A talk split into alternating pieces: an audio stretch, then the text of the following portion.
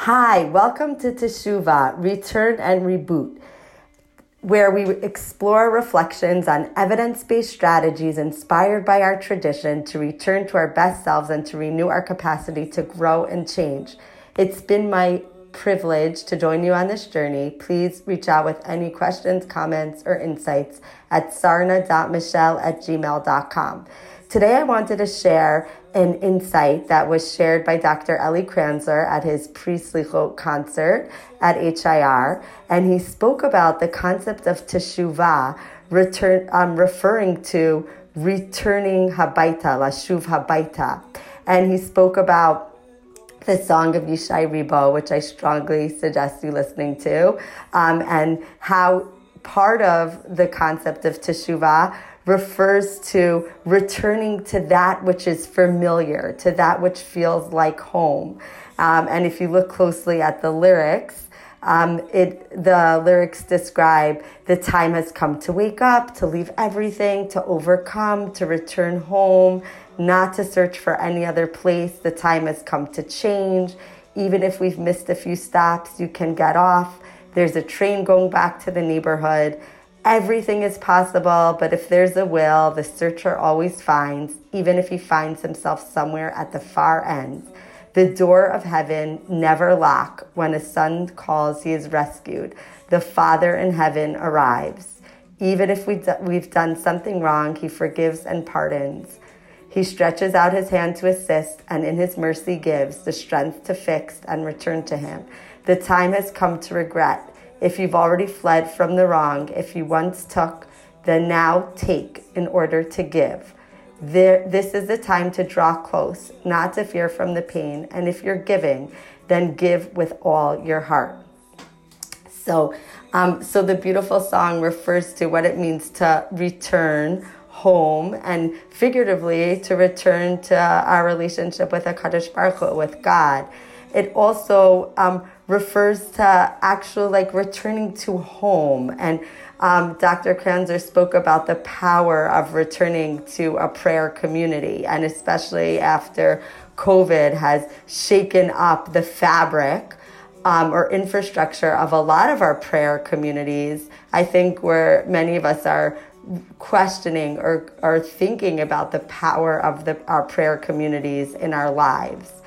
So there's actually powerful research that speaks about the the power of praying with a community um, and returning to that home, so to speak. There was an article in the Wall Street Journal in May two thousand twenty that spoke about the science of prayer. And it actually cited a lot of research that statistically um, Google searches for prayer and interest in prayer has really skyrocketed since the beginning of Corona. And perhaps that's because of the people's perception of isolation. Perhaps it's because people's angst and facing their f- finitude um, for the first time in a deep way. Um, but there's been a lot of evidence that there's been a spike in interest in prayer. Now, one of the avenues of researching in prayer is looking at the power of the group. Um, and there is inter- it's interesting that researchers found that a group that practiced spiritual meditation showed greater decreases in anxiety and stress and more positive mood, and were also able to tolerate more pain um, when, for example, when they were asked to put their hands in an ice water bath. So from the article, some studies who study prayer believe that people who pray are benefiting from a feeling of emotional support. And they say, imagine like you're carrying a heavy backpack hour after hour. It starts to feel really heavy and very hard to lift. But if you can hand it off to someone else to hold for a while, then it feels lighter when you pick it up again. And um, Amy Wacholtz, who's a professor of clinical health psychology at University of Colorado, says that when you're praying with a group, it lets you share the load and it lets you put down your burden for a bit and rest and have the collective hold it for a little while.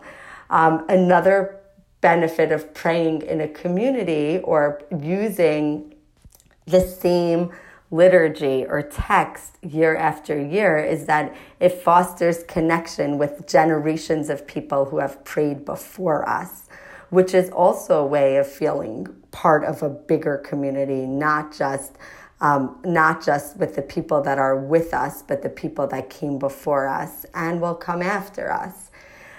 Um, so I've been privileged I, I of sharing kind of of experiencing both of those benefits of being in a community that could share each other's burden and also being in a community that's um, intergenerational, where you recognize the power of people that have lived through a lot, praying the same words in many different experiences throughout their life, Um, as well as with young children. And I actually um, vividly remember Rabbi Avi Weiss saying that when he was asked for um, permission for people in the community to start a young professionals minyan, and my husband was a rabbinic intern, he felt very passionately that it was very important that a community that prays together be intergenerational.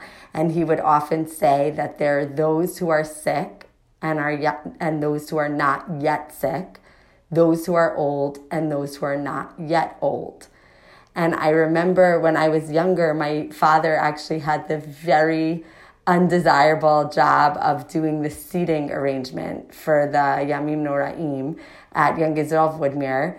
And um, he, it was so, it was such a stressful job, and kol hakavod to my dad that he took this on. And inevitably, his own family ended up being split up because um, he had to prioritize so many other people's requests. And it wasn't always awesome to be separated from my mom and sisters, but I also remember sometimes being, often being embedded next to people who were elderly or people who were younger or people who were at midlife. And it really, inf- it really gave context to my prayer, having people that were at very different stages of life, who had very different types of requests and challenges that they were bringing before God, and yet using the same text. Um, that was a real, very powerful, and feeling like we could all carry each other's hopes and challenges, even if we couldn't truly understand what other people were going through. Um, and at N Y U, uh, my husband and I have been um, privileged to be involved in uh, student minyan, or, and which also incorporates young professionals. And every year, we, you know, students are invited to share, and it's a very kind of collaborative, empowering service for the students and young professionals. And people really share challenges that they've gone through or big parts of their journey. And sometimes it's the first time they're sharing it with the community, even if it's a community that they've been embedded in for years. And I remember one year, this really amazing, talented student shared the story of her parents' tragic death and how when she was in high school, she suddenly lost both of her parents, and how devastating that was, and how her cousin's family took them all in.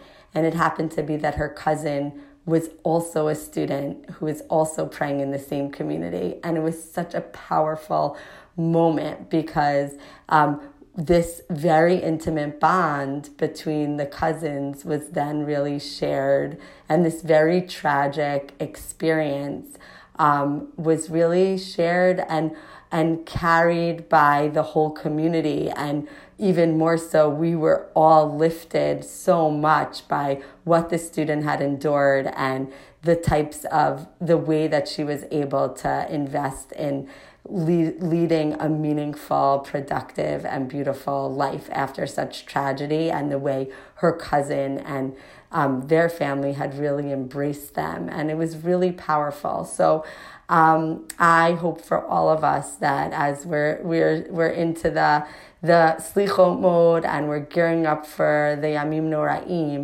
that we're all able in a safe and healthy way to tap in to what it means to lashuv habayta, to communities that really help us feel um, that we are carrying each other's hopes and prayers during this time. Have an amazing day.